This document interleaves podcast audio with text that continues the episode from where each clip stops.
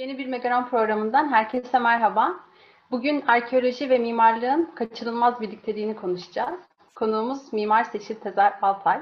Ee, Seçil benim e, lisans, e, yüksek lisans dönemlerinden beri e, çok yakın arkadaşım. E, onu da ayrıca konuk etmekten çok büyük e, mutluluk duyuyorum. Bunu da belirtmek isterim.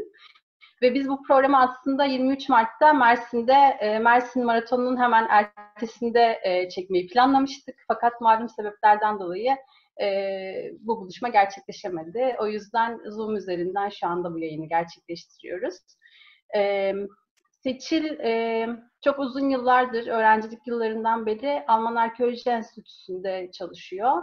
E, son zamanlarda da koruma uzmanı olarak e, orada görev yapıyor. Bunun yanında İstanbul Teknik Üniversitesi'nde de mimarlık tarihinde doktorasına devam ediyor. Seçil hoş geldin öncelikle. Hoş bulduk Sema. Teşekkür ederim beni davet ettiğin için. Evet, seni burada görmek çok mutluluk verici gerçekten. E, çünkü Seçil'in e, biz Bilgi e, Üniversitesi'nde aslında mimarlık tasarım bölümü, mimar tasarım bölümünde birlikte yüksek lisans yaptık. Fakat e, o zamanlarda bile Seçil hep arkeolojinin birebir direkt içerisindeydi. E, Bergama kazılarında e, hep sahadaydı, her yaz oradaydı. Bir taraftan mimari tasarım e, yüksek lisansı yapıyorduk ama o bir taraftan kazılarla ilgileniyordu vesaire. Böyle çok yönlü de bir tarafı var aslında mimar içerisinde. E, o yüzden seni e, burada konuk etmekten ben çok mutluluk duyuyorum. Öncelikle belirtmek istiyorum bunu tekrar. E, bu söyleşimizde e, istersen e, arkeolojinin nasıl oluştuğu ve nasıl evrildiğiyle e, başlayalım. Çünkü arkeoloji çok da eski bir bilim değil. E, biraz arkeoloji deyince hani belki fikri olmayanların kafasında çok çok eski bir şeymiş gibi belirebilir ama bir bilim dalı ya da bir disiplin olarak çok eski bir disiplin değil. E, hı hı. Bu konuda neler söylersin? Evet, bu konuda tabii öncelikle şey diyerek başlamak lazım bir mimar olarak e, arkeolojinin nasıl oluştuğundan baş yani nasıl oluştuğunu anlatmaya başlamak tabii biraz böyle bıçak sırtı bir konu bir mimar için.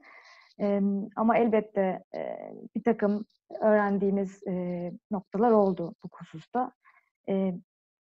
Benim tabii deneyimlerimin pek çoğu Sema'nın da söylediği gibi Bergama'da yaptığımız çalışmalar üzerinden ve oranın tarihinin nasıl yazıldığı üzerinden oluştu.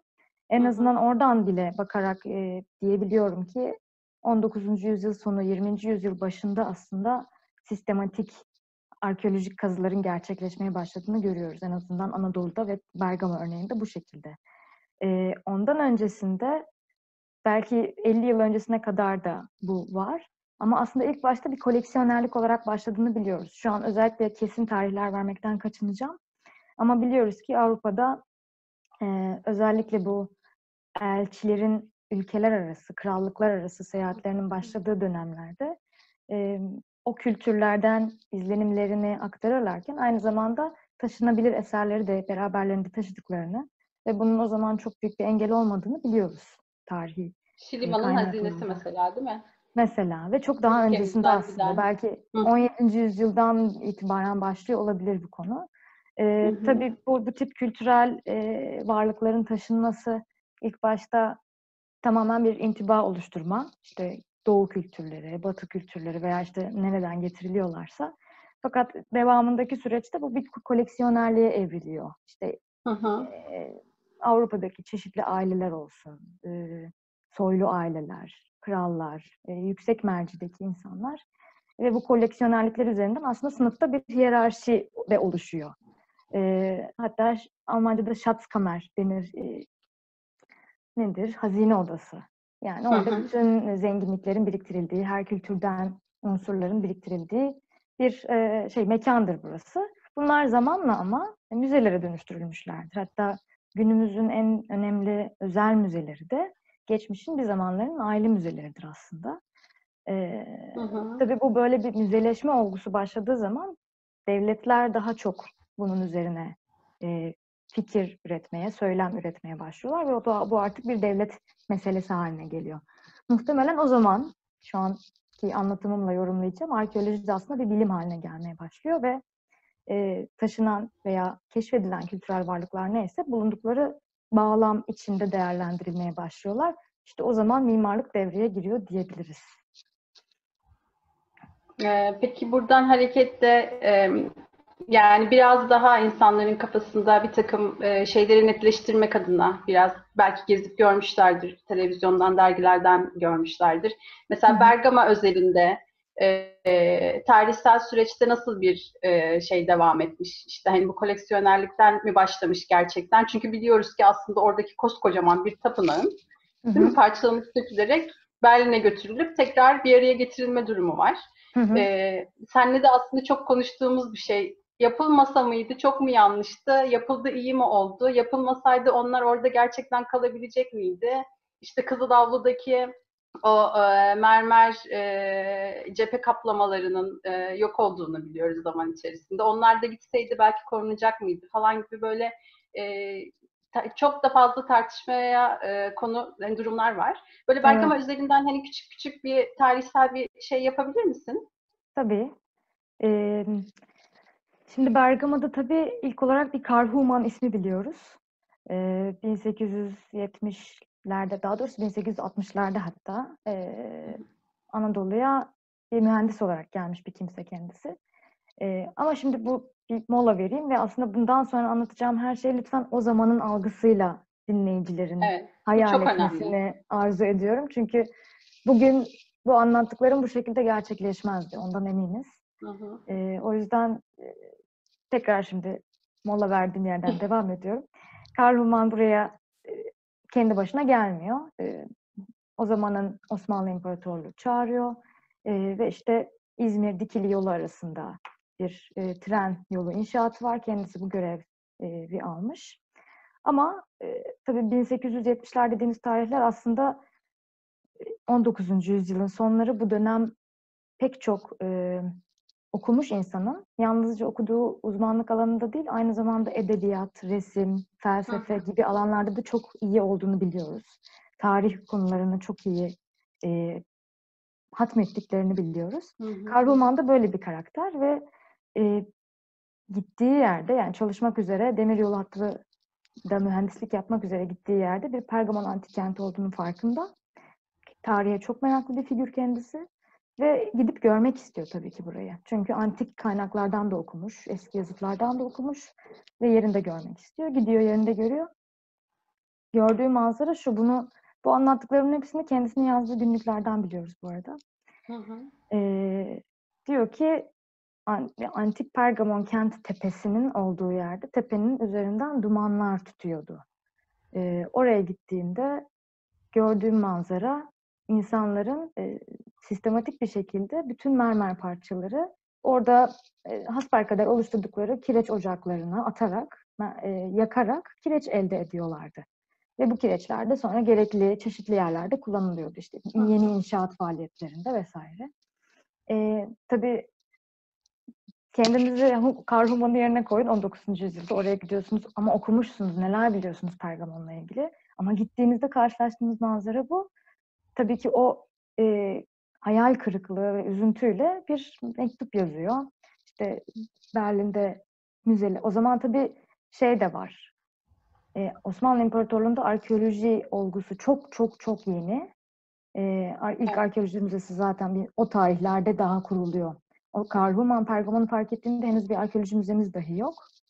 E, ve de o kendi e, ülkesinin müzesine yazıyor. Yani işte kraliyet de yazıyor bir mektup ve diyor ki işte böyle böyle bir durum var.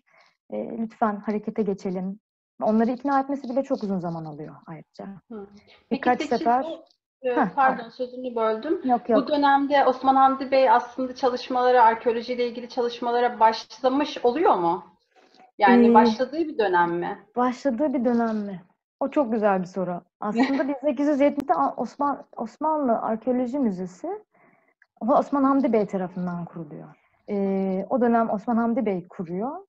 Ee, ve demek ki kendisi arkeolojinin gayet içinde ve bu e, iletişim içinde olması gerekir diye tahmin ediyorum. Zaten ilerleyen zamanlarda da çok iyi dost haline geliyorlar. Pergamon'da e, faaliyet gösteren Alman arkeologlarla. Hı hı hı. Tamam. E, ondan sonrasında e, bir şekilde Berlin'deki e, arkeoloji müzesinden bir yetkili geliyor E, ve hatta Osmanlı arşivlerinde bugün Başbakanlık Osmanlı arşivlerindeki belgeler arasında da vardır kayıtları. E, işte Berlin'den gelen heyete izin verilmesi, onların keşif yapmasına izin verilmesine dair bir takım belgeler de var. E, bu heyette e, yaptıkları keşifler sonucu burada arkeolojik kazı başlatmak istiyorlar. Osmanlı İmparatorluğu'nun da izniyle başlatıyorlar. Hı hı. Ama tabii ilk odak noktası Zeus altarı. Yani buradan parça parça sökülüp götürüldüğünü söylediğim yapı. O yapının özel bir önemi var tabii Pergamon tarihinde. O da e, heykel tıraşlık anlamında son sınıf bir e, plastik değer taşıyor olması. Bütün o kabartmaların yani Zeus altarı üzerinde kullanılan bütün o rölyeflerin e, son derece yüksek sınıf bir kabartma kalitesine sahip olması. Tabii ki Pergamon tarihinden de bir hikayeyi anlatıyor olması oradaki kabartmaların. E, o kabartmaları kurtarmak ilk hedef arkeolojik kazılar ilk başladığında. E, ve imparatorlukla anlaşılıyor. Yani parçaların e, Berlin'e götürülmesi. Bunların ilk önce üçte biri oraya götürülecek, üçte biri arsa sahibinde kalacak gibi bir kanun da çıkarılıyor hatta Osman Hamdi Bey'in girişimleriyle. Fakat sonradan o geri kalan parçaların da Berlin'e götürülmesi için gerekli anlaşmalar yapılıyor. Hı hı. O şekilde götürülüyor.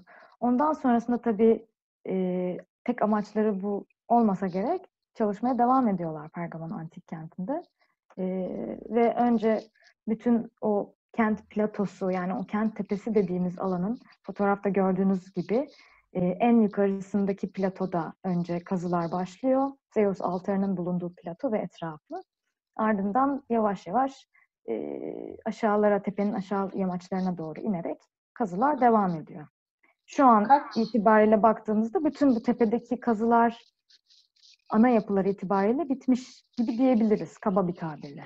Aha, yani belki de Bergama için Türkiye'deki e, en uzun zamandır kazıları devam eden antik kentlerden biri. Ya evet. da belki de ilki falan da diyebiliriz. Hani, e, bu kategoride sonra... birinci sırada da olabilir. Evet Efes'in de öyle bir durumu var gerçekten. Evet. Peki sen bir mimar olarak hani bu sürecin içerisinde çok da uzun zamandır yani bir 13 yıllık e, belki de daha fazla bir e, kazılara katılma, kazı ekibinde olma durumum var. İşte öğrenciliğinden başlayıp şimdi koruma uzmanı olarak devam ettirdiğim bir mesleki pratik. Bu süreç içerisinde mimarlığın bütün bu, bu arkeolojik e, disiplinin içindeki yeri, e, önemi, e, nasıl katkıda bulunduğu, birbirlerinden nasıl beslendikleriyle ilgili neler söylersin Seçim? Evet yani çok uzun bir süreç tabii. Ben ilk e, girdiğimde öğrenci olarak çalışmaya başladığımda hı hı. nereye ait olduğunu bilmediğim bir tuğla kemer çiziyordum. E, o tuğla kemer çizdikten iki sene sonra yerinde gidip gördüm.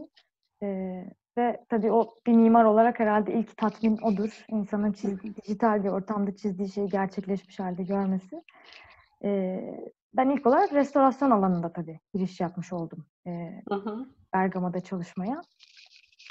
Fakat e, zaman içinde hem tasarım anlamında hem e, mimarlık tarihi açısından hem restorasyon, koruma açısından pek çok noktalarda mimarlığın arkeolojik alanda ne kadar önemli olabileceğine bunu gösteren örnekler görmüş oldum. Ee, yani aslında e, ben de birebir gidip seçili e, kazı esnasında ziyaret ettiğim için e, çalışmalarını çok yakinen de takip ediyorum. Yani onun bize her hafta e, kazı zamanında işte şimdi bunu yaptık, bakın biliyor musunuz kap şeklinde devasa bir sütun bulduk falan gibi böyle heyecanlarını da hep paylaştığımız için e, çok muhteşem e, şeyleri keşfettiklerini e, aslında bulduklarını ve tekrar ayağa kaldırmak üzere çok yoğun çabalar sarf ettiklerini biliyorum ve bu sadece ve sadece mimari bir takım kanıtların ayağa kaldırılması ya da e, onarılması, restore edilmesi ya da e, bunların hepsini geçtik. İşte kazı evinin e, içerisindeki mekansal bir ihtiyaca cevap vermenin de dışında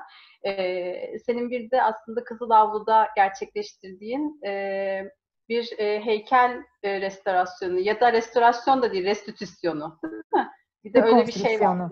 Rekonstrüksiyonu, evet. pardon. Evet. evet, çok özür dilerim.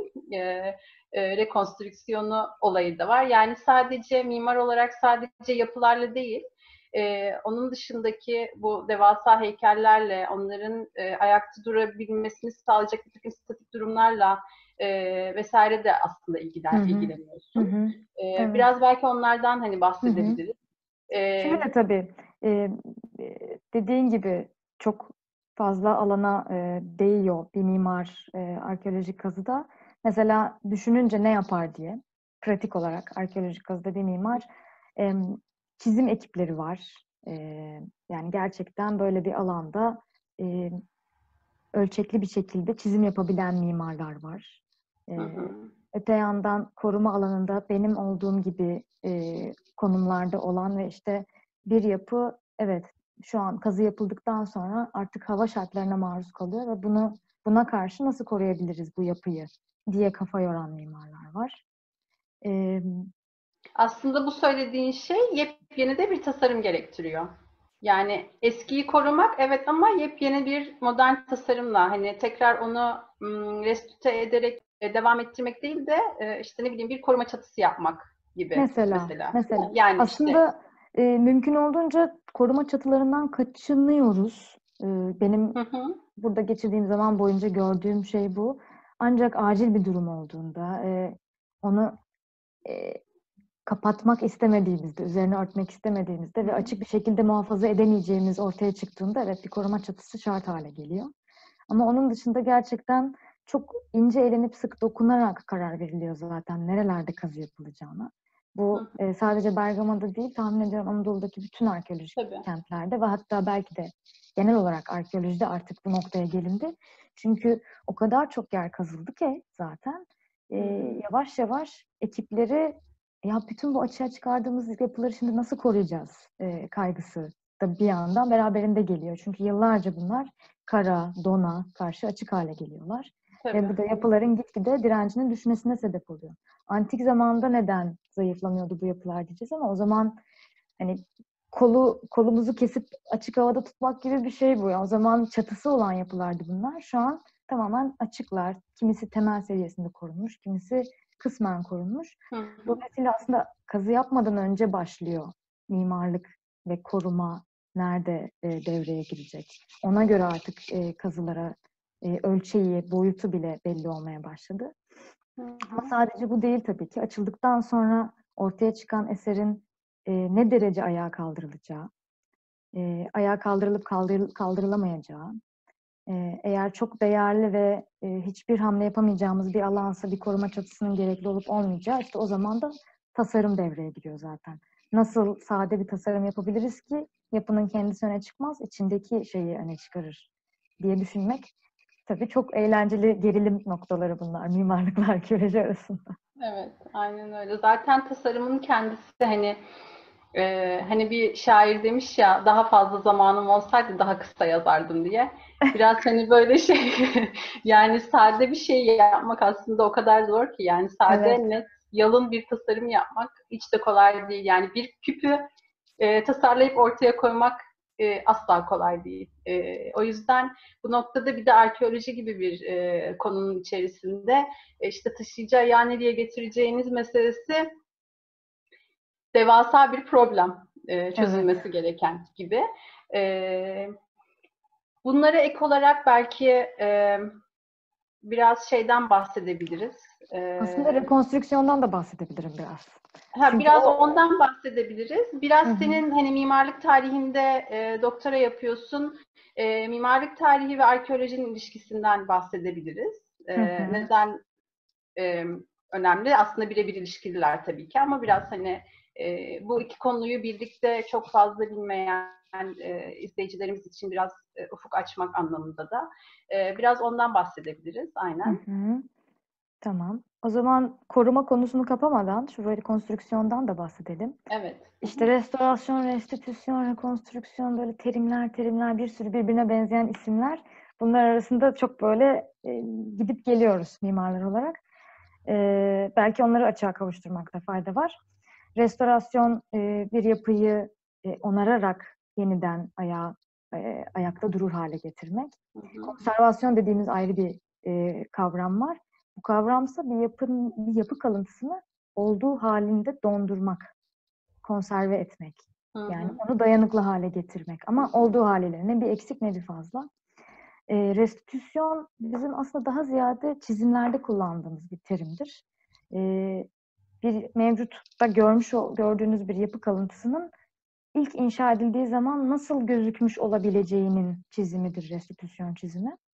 E, o yüzden hatta atıyorum Anıtlar Kurulu'na bir restorasyon projesi gönderirken röleve çizimi vardır. Yani şu an mevcut durumu gösteren. E, restorasyon çizimi vardır. Nasıl olmasını istediğinizi gösteren. Bir de arada restitüsyon çizimi vardır. Sizin orijinalini nasıl tahayyül ettiğiniz. O restitüsyona dayanarak restorasyon çizersiniz ki bir dayanağınız olsun. Restitüsyon öyle. Rekonstrüksiyon ise e, restitüsyona dayanarak yapılan kısmi veya tamamen ayağa kaldırma. E, yani orijinaline dayanarak. Ama tabii ki bunda daha modern teknikler kullanırsınız, daha modern malzeme kullanırsınız. O size kalmış. Dijital rekonstrüksiyon bile yapabilirsiniz. Hiçbir şey ayağa kaldırmazsınız fiziksel olarak. Ama dijital ortamda bir e, şu an işte barkodlarla yapılan şeyler gibi işte bir öğren yerine gittiğinizde barkodu okuttuğunuzda e, şey QR kodu okuttuğunuzda e, bir anda telefonda antik yer, antik dönemde nasıl gözüktüğünü görebiliyor hale geliyorsunuz. E, terimler bu şekilde. Biz de e, hala aslında fiziksel rekonstrüksiyona devam ediyoruz Bergama'daki çalışmalarımızda. E, bu bunu ben hani dijital rekonstrüksiyon evet çağımız artık yavaş yavaş ona doğru evriliyor. Bu talep edilen şey haline gelmeye başladı. E, bir yandan da aslında arkeolojik kentte çok daha az müdahale ediyor oluyorsunuz dijital rekonstrüksiyon sayesinde. Evet. E, mimara yine ihtiyaç var mı? Evet yine ihtiyaç var. E, çünkü o yapının mimarlık tarihi de tam da burada devreye giriyor. O yapıyı mevcut halinde kalıntıları incelerken bir mimarlık tarihçisi yerde yatan e, bir sütunu gördüğünde onun nereye ait olduğunu, e, sütunların üzerindeki dübel deliklerinden, e, kenet deliklerinden hangi parçaların birbirine ait olduğunu çıkararak aslında adeta bir Lego gibi o yapıyı e, çizim üzerinde zaten ayağa kaldırıyor. Ve ister bunu şey dijital rekonstrüksiyonda kullansın, ister gerçekte ayağa kaldırsın. Bir de şey de var aslında hani onu da şu şu içinde bulunduğumuz dönemi de biraz işaret ederek eklemek istiyorum. İşte e, tabakalar arasındaki e, atıyorum şehirde yangın olmuş da bir yangın tabakası mı var ya da sütunun şekline göre çok büyük bir deprem geçirmiş de ona göre şehirdeki hayat sona mı ermiş vesaire gibi e, bir takım şeyler de var. Yani yıllar yıllar yıllar sonra eğer insanoğlu yeryüzünde yaşamaya devam ederse belki bizim şu yaşadığımız korona şeylerimizde Evet. Evet gerçekten öyle. Yani aslında şey şey çok ilginç. Şimdi ben biz tabii şu an yalnızca arkeoloji ve mimarlık perspektifinden konuşuyoruz bütün konuyu ama e, arkeoloji ekiplerin arkeolojik kazı ekiplerinde aslında sadece mimar ve arkeolog değil, onun yanı sıra antropolog, e, e, coğrafyacı, hmm, Tabii. yani pek çok ayrı disiplinden de e, uzmanlar var. Mesela dediğin gibi katman katman bir kazı yapıldığında ve katman katman o e, kesit ortaya çıktığında oradan çıkan bir kemiği antropolog çalıştığında e, o kemiğin hangi hayvana veya insana ait olduğunu, o insanın nasıl bir hastalığı olmuş olduğunu kemik yapısından veya kemikteki herhangi bir deformasyondan söyleyebiliyor.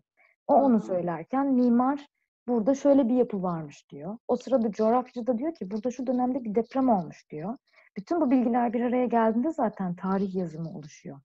Yani arkeoloji e, arkeologlar, işte coğrafyacılar tüm bu disiplinlerin bir araya gelerek tarihi yazdığı bir bilim diyebiliriz.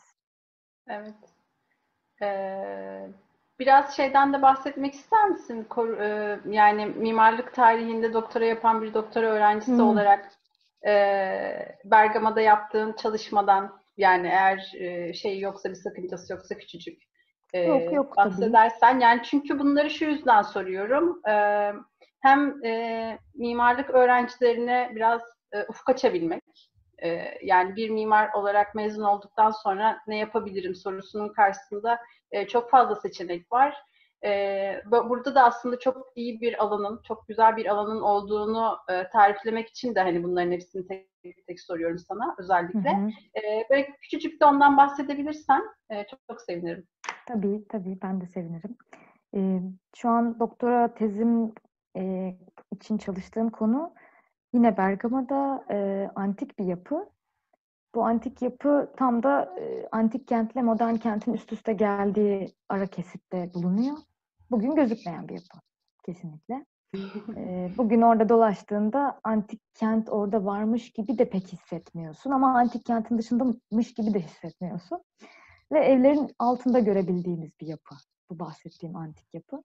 Dolayısıyla oradaki e, her bir evin kapısını çalıp işte girip içine e, fotoğraf çekip ölçüm yapıp o ölçümleri haritada yani plan düzeninde birleştirdiğimde tek bir bütün yapı olduğunu anlayabildiğim bir yapı.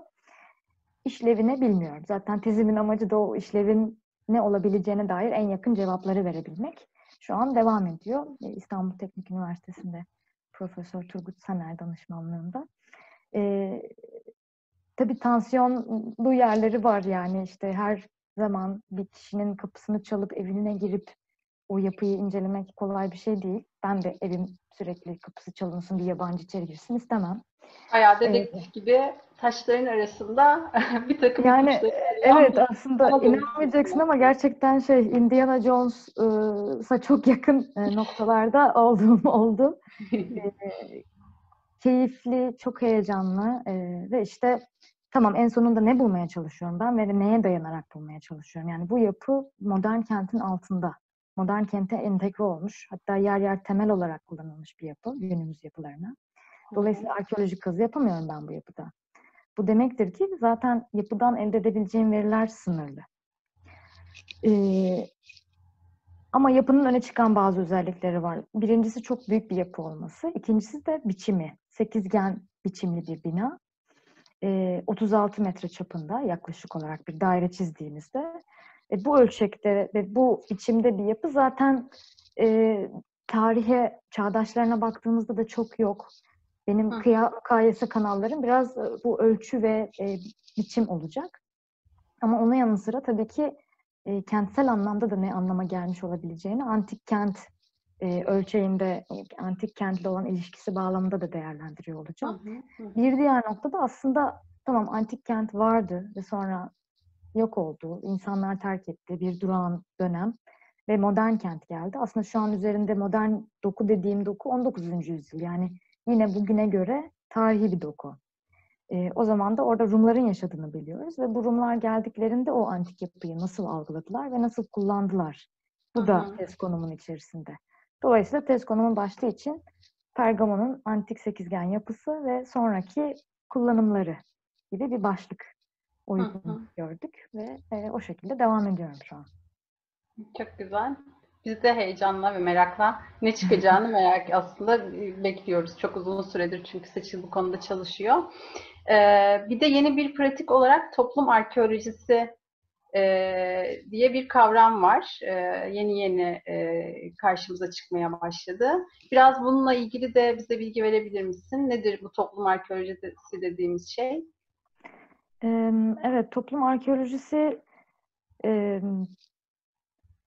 biz aslında bunu Sema'yla kayda geçmeden önce bir konuştuk işte ne, nedir, başka ne vardır mimarlığın dokunduğu, arkeolojide hangi alan vardır diye. Orada benim aklıma bu geldi çünkü çalıştığım kurumda Alman Arkeoloji Enstitüsü'nde biz daha çok genç, çok yeni bir proje, bir senedir toplum arkeolojisi konusuna biraz kafa patlatmaya başladık. Peki nedir toplum arkeolojisi sorduğun gibi? Ee, şöyle bir ihtiyaç oluştu zaman içinde.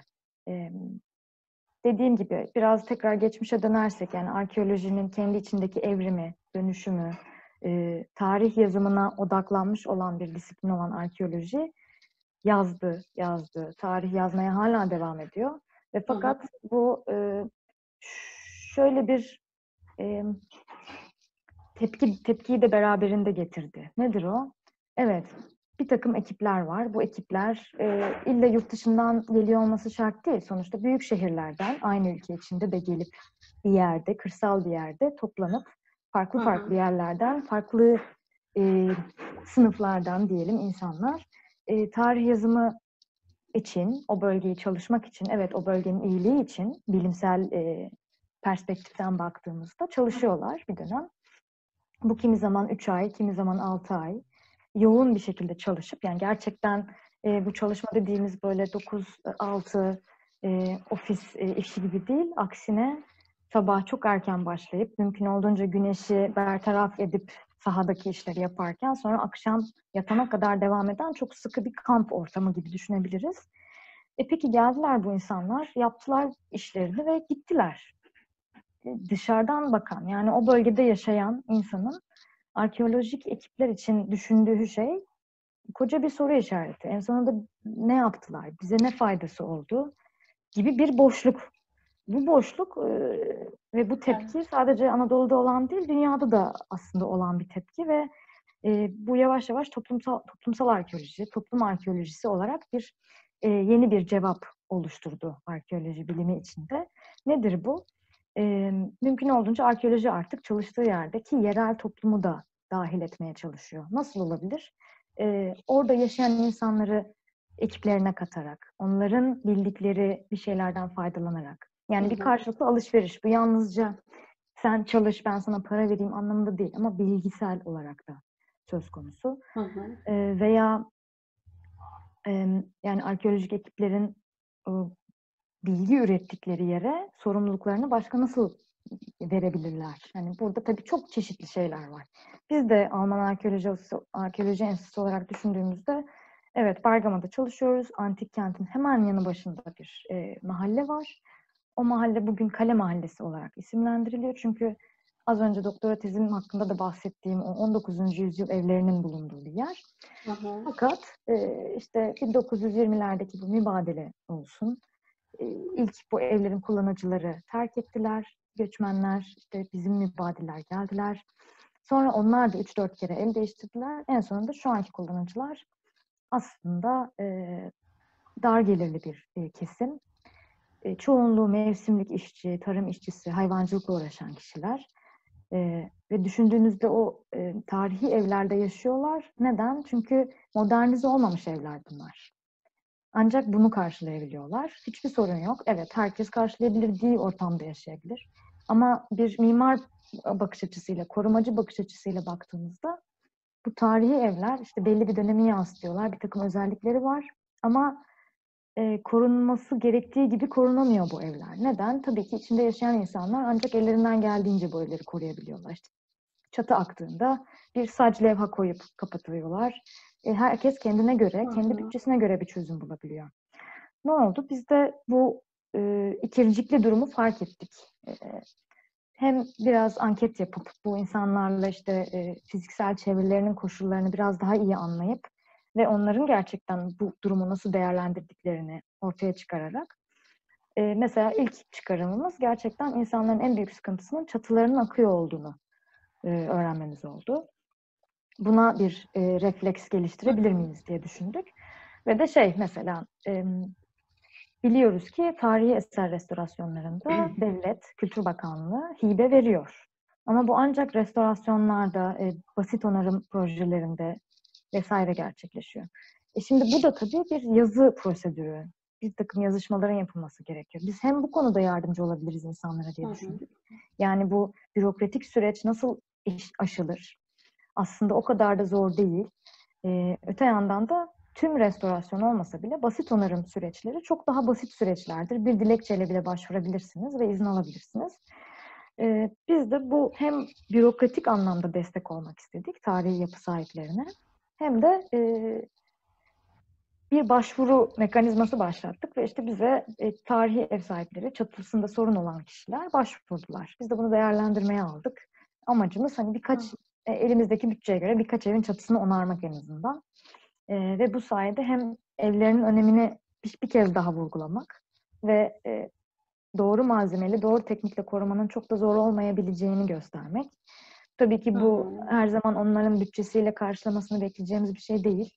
Ama biz bu projeyle aslında yerel otoriteleri de biraz harekete geçirmeyi amaçladık ve nitekim geçen sene bu çatı koruma projelerini yaptıktan sonra bu sene yeniden devam ederken Bergama Ticaret Odası ve Bergama Belediyesi'nden destek alabiliyor olduk. Hmm. E, şu anki koronavirüs e, gündemi sarstı maalesef projenin gidişatını ama e, bütçe hala orada duruyor ve e, yerel otoritelerin de desteğiyle inşallah daha da genişleterek bu projeye devam etmek istiyoruz.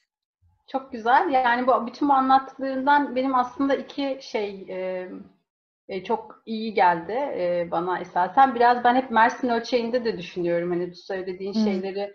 E, çünkü Mersin'de de çok ciddi bir e, gerçekten arkeolojik kalıntı zenginliği var. E, ve e, bence yeteri kadar e, yatırım yani yeteri kadar destek verilmediği için e, gerekli çalışmalar yeteri kadar yapılamıyor. E, bunun dışında artı Mersinli Mersin'de nasıl antik kentlerin olduğunu ya da nerede neyin olduğunu da çok e, iyi bilmiyor. Bilmediği için de koruyamıyor. Hani dedin ya sen biz onlarla işte e, Bergama'da yaşayan insanlarla işte özellikle Kale Mahallesi'yle belki de e, yakın temasa geçmeniz demek aslında karşılıklı olarak birbirinizi tanımanız demek. Sizden onların öğrenecekleri e, şeyler ve onların aslında bildikleri Bergama'nın dışında e, öğrendikleri şeyler orayı korumalarına da e, öne yak evet. olmuş oluyor. Sahiplenmelerine de öne yak olmuş oluyor ve bu gerçekten e, Türkiye'nin çok büyük bir eksiği bence. E, yani sen hani geldiğin için Mersin'e çok rahatlıkla söyleyebilirim. Resmen kentin merkezinde koskoca bir Doğu Akdeniz liman kenti var Pompeiyopolis. E, ama dört bir taraftan şehrin e, baskısı içeri altında kalmış doğru düzgün korunamıyor.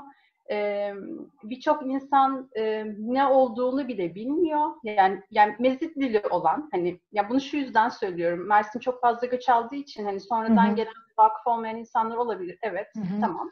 Ama Mersin'in yerlisi olan, özellikle Mezitli olan e, ve oranın ne olduğunu bilmeyen, bilmediği için de e, hiçbir şekilde değer e, atfedemeyen, e, çok değersiz bir yer olarak bakan, e, bunun sonucunda da şehrin içinde kimi zaman işte mevsimsel hava şartlarına göre kriminal bölge olma yoluna doğru giden bir durum var. Çok Hı-hı. acı gerçekten. Hı-hı. Ee, çok da değerli bir hazine aslında şehir için. Evet. Aslında bütün Türkiye'deki bütün şehirlerde bu senin bahsettiğin toplum arkeolojisi çalışmalarına bir şekilde başlanabilse, e, yani küçük küçük de olsa başlanabilse. Çünkü Hı-hı. bir şeyi korumak için yereldeki insana ihtiyaç var diye düşünüyorum ben her zaman. Kesinlikle. Yani e, antik kenti ya da bir kalıntıyı e, etrafına e, dikenli tel çekmekle koruyamayız. E, ya da işte yani çok başka bir örnek vereceğim. İşte Mersin'de sahilde karette karette yuvalama alanları var. Hı hı. Her yuvanın tepesinde burada karette alanı vardır. Üstüne basmayın demekle asla koruyamayız. Onu bir şekilde tanıtmak, öğretmek ve e, değerli olduğunu hissettirmek gerekiyor gerçekten. Evet. Bu anlamda evet. bence yaptığınız çalışma çok çok çok değerli, çok muhteşem. Artı bir de siz e, orada bir katalizör görevi de görmüşsünüz. Yani bütün bu işler için e, ön ayak olma, e, bütün bu bürokratik işleri kolaylaştırma, artı e, halkla bürokrasi arasındaki köprüyü kurma. Yani tam böyle bir şöyle yapmışsınız. kolaylaştırıcı, kolaylaştırıcı diye. çok müthiş şeyiniz var, etkiniz var gibi geliyor. O yüzden de çok e, güzel e, ve çok değerli bence yaptığınız çalışmalar. Sizden öğreneceğimiz çok şey var bence. E, senin eklemek istediğin istediğin başka e, herhangi bir şey var mı? Yoksa evet. kapatalım yavaş yavaş. Son olarak bu gene toplumsal arkeoloji konusunda şey diyebilirim sadece. Ee, bizler yeri, yani çalıştığımız yerlerdeki, yereldeki insanlara biraz böyle tepeden baktıkça aslında ne kadar yanlış bir şey yapıyor evet. olduğumuzu da görüyoruz. Ee, onların bizden, Hı-hı. bizim de onlardan öğreneceğimiz aslında çok şey var. Ee, onların da çok Hı-hı. hikayeleri var. Onların da e, yaşadıkları yeri anlamlandırdıkları pek çok nokta, anahtar kelime var. Yeter ki iletişim başlasın. Galiba en anahtar kelime bu. Ondan sonra gerisi çorap söküğü gibi geliyor gerçekten. Evet. Diyerek Çok teşekkür, teşekkür ediyorum ben de sana. ben de tekrar teşekkür ediyorum. Umarım ilerleyen günlerde yine başka e, bir takım konularda seninle yine konuşuruz. Ee, belki Mersin'e geldiğinde burada birlikte bir şeyler yaparız, onun üzerinde konuşuruz falan. Memnun olurum. Ee, şu an pek bir yere ama e, bugünlerde geçecek umuyorum. Ee, çok teşekkürler. Rica ederim, ben teşekkür ederim. O zaman bir dahaki programda görüşmek üzere. Sağlıkla kalın diyoruz. Hoşçakalın.